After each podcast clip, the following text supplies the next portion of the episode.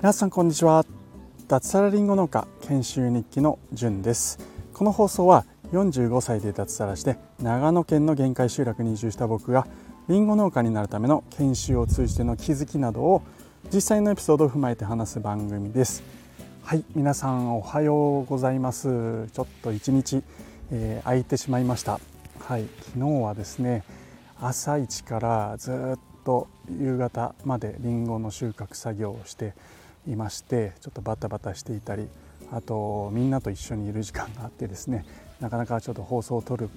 時間がなかったということで一日空いてしまいましたがなので今日は朝一、えー、起きてですね今家の前これから出勤というか畑に出ていくんですけどもその前に放送を、えー、撮っています。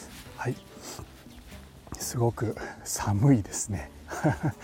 長野県の僕はまあ山の上に住んでいるってこともあると思うんですけども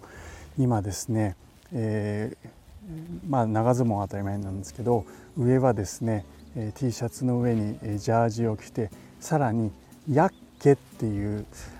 なんか農家がよく使うあの上着みたいなもんなんですけどもちょっとした河川の繊維でできたまあウィンドブレーカーみたいなもんですよね。それを着てるんですけどもそれでもちょっと寒いですね。多分気温はま10度を下回ってるんじゃないかっていう体感なんですけれどもはい。あの冬が まだ秋なんですけど冬が近づいてきたななんて思いつつただ空気がすごく綺麗なので、えー、ここからですね南アルプスの方の山々が見えますね。はい。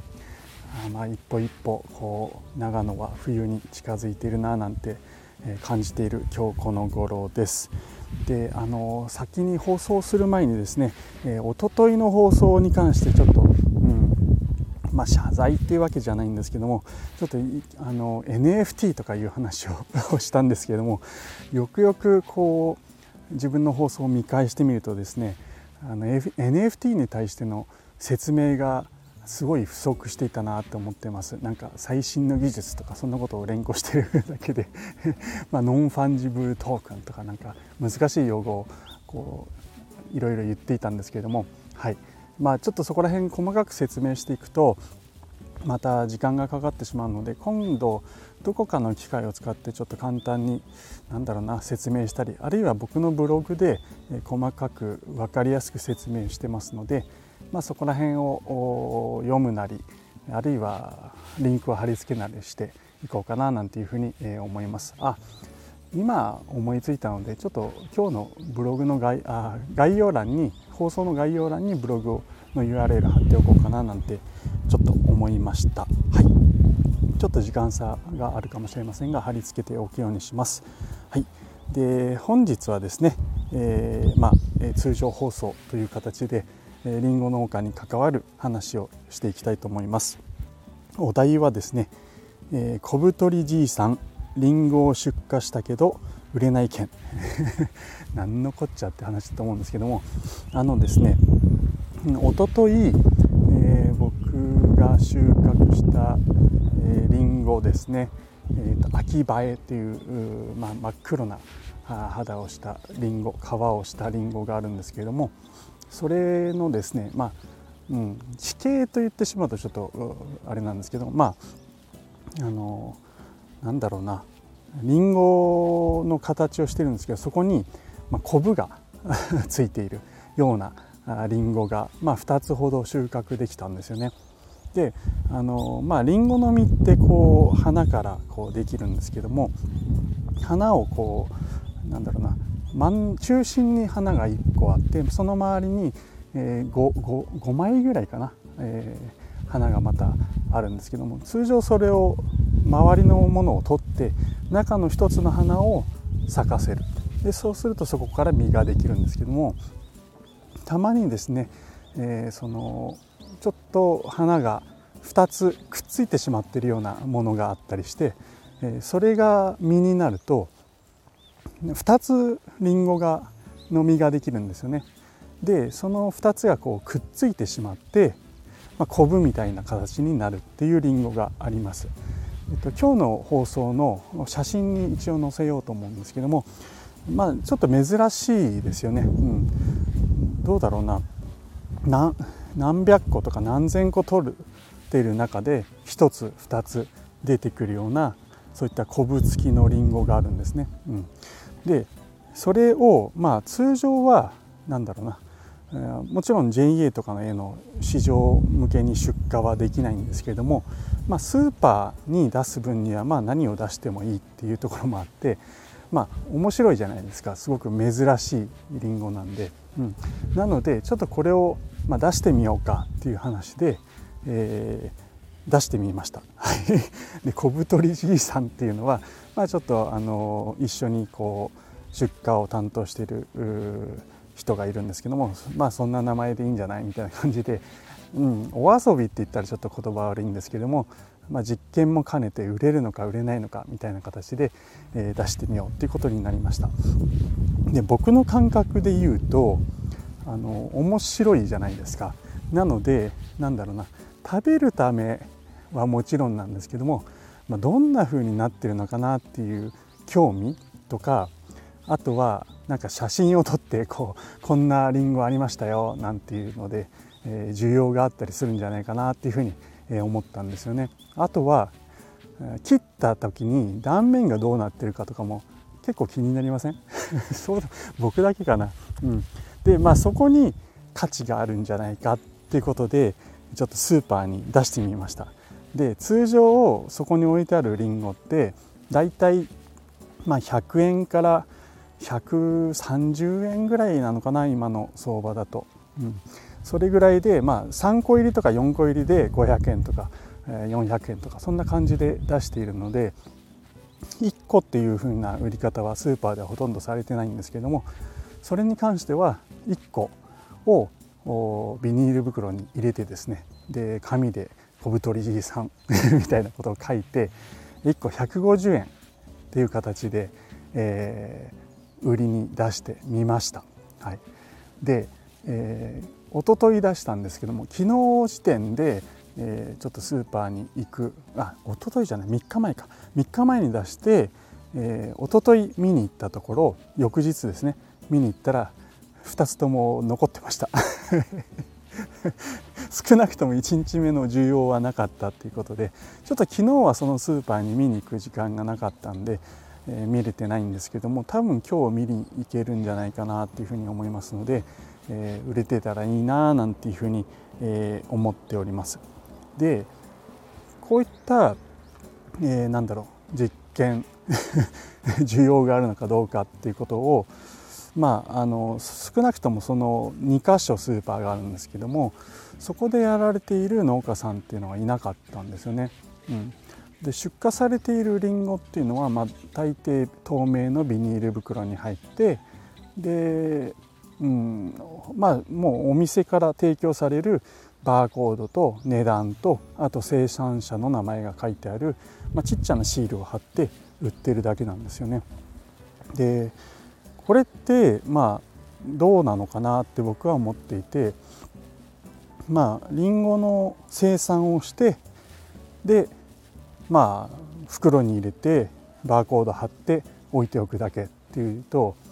なんかこう僕の中ではもっとこう売るための努力なり工夫っていうのを、まあ、していった方が、まあ、差別化できたりしていいんじゃないかなっていうふうに思います。まあ、実際のところそんなものは日常買う日常品を買うようなスーパーでは求めていないよっていうふうにま、思われるかもしれないですし、まあ、実際結果がどうなるかっていうのは今後、えー、分かると思います。でそんなものには需要ないよって別に目立つ必要もないし、えー、おしゃれになんかね飾る必要もないし、えー、日常買う品ものでそんなものは、ね、全くいりませんっていうふうに、えみんなからは 思われるかもしれないんですけども、まあ、僕としては、まあ、いろんなことを工夫しながらえ試行錯誤やっていこうかなっていうふうに思って、まあ、その案を出して実際売れるかどうかをえ試しています。はい、で今話した通り、まあ、皆さんですね、え本当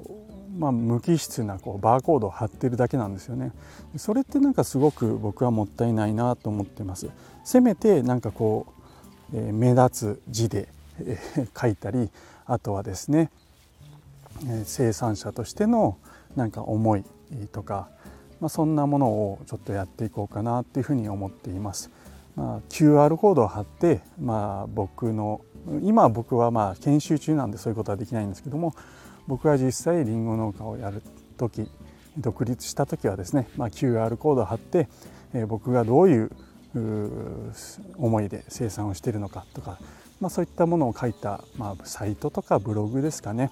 そういったものが分かるような、えー、ラベルを貼り付けたり、えー、していきたいなっていうふうに、えー、思っております。はいまあ、成功するかどうかは本当わからないので、まあ、試行錯誤をやっていきたいっていうところですね。で皆さん紫の牛理論って知ってますかね？うん。紫の牛確か 間違ってたらですねいや間違いないですね。紫の牛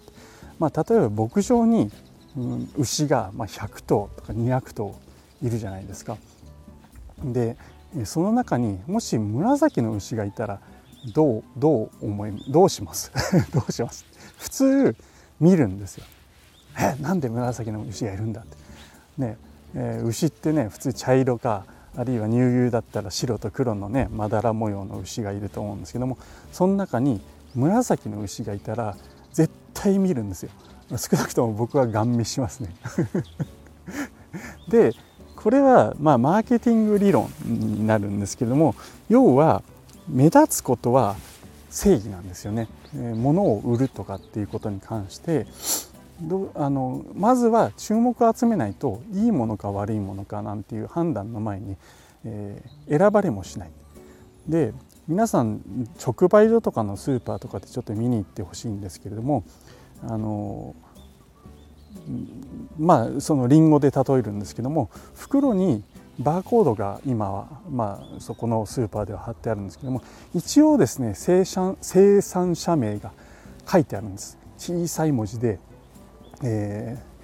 ー、まあ、な田中なんとかさんとか フルネームが書いてあるんですけども、まあ、ほとんどそこを見る人っていないんじゃないかなって僕は思ってます。うん、なのでまずは紫の牛、はい、なんか目立つことをしてですね、えー、注目してラベルを見てもらう。でそこに何かしらの自分が伝えたい情報だったりメッセージ。あるいはま生産者名でもいいんですけども、うん、そういったものを載せるっていうことが僕は大事じゃないかなっていうふうに思っています。でこれをやってる人が少なくとも僕が今行っているスーパーではいないので、はい、これはまあ、うん、なんだろう自分にとってはま幸いかなと思っています。差別化するための方法として今後、まあ、そういった目立つ方法をいろいろ考えていきたいなっていうふうに、えー、思ってている次第ですね。はい、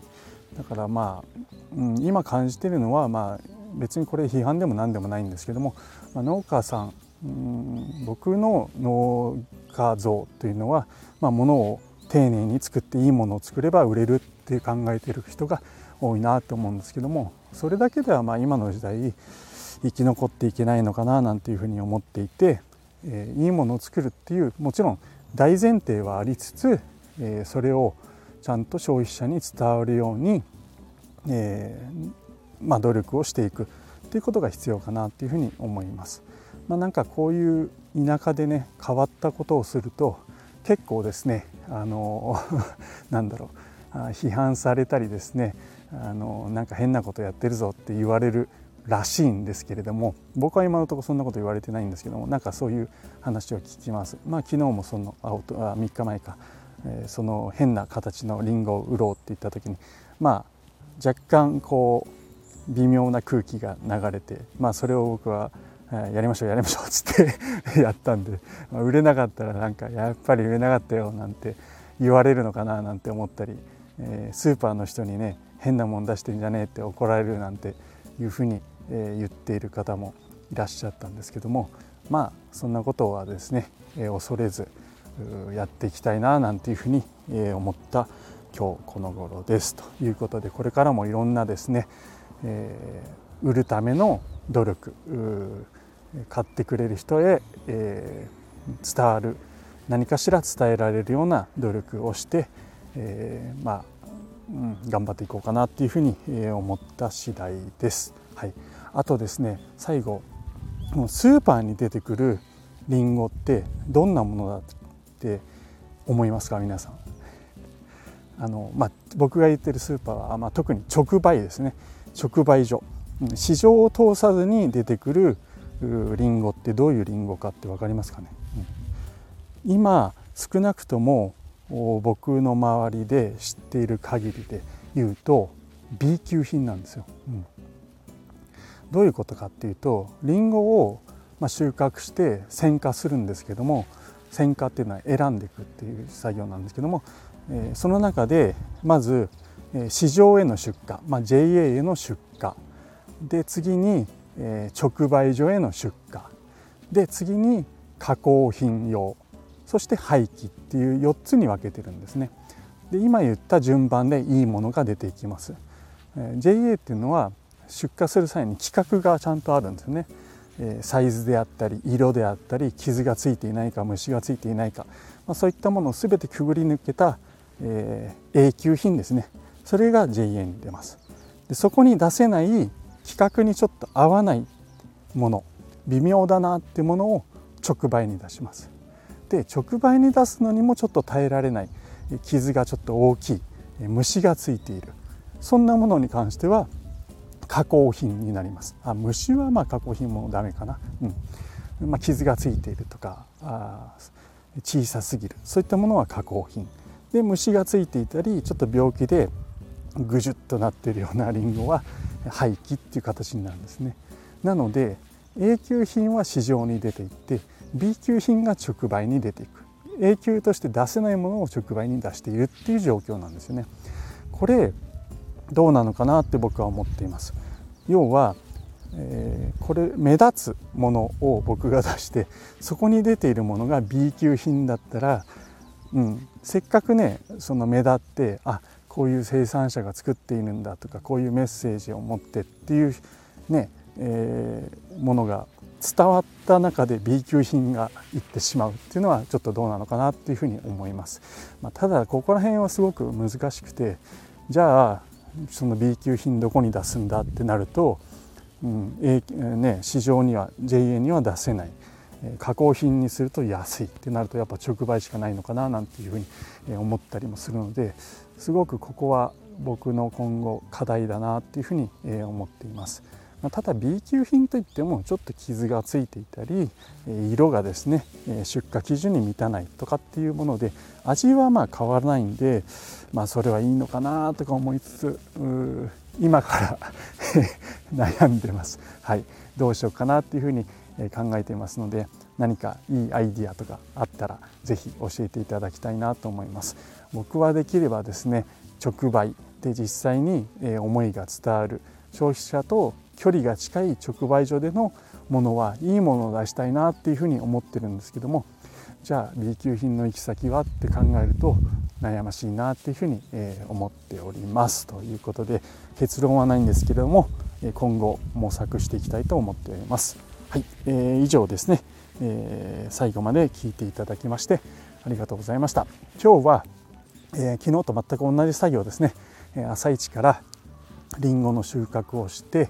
え選別選果ということをしてでそれを出荷していく作業で一日終わりかなっていうふうに、え思います。今日も一日みんなと作業をするので、えなかなか時間が取れないので朝一ちょっとあ普段は今の時間ライティングやったりブログ書いたりしてるんですけれども今日は、え放送をスタイフの放送ちょっと1日空けてしまったんでしてみましたということで今ですねコメントを頂いてるんですけどもちょっとコメント返しまだできていないんですけれども必ずどこかで時間見つけてやりますのでコメントいただいた方はもう少しお待ちいただければと思います。はい、えー、それでは今日も一日楽しくやっていきましょう。じゅんでした。ではでは。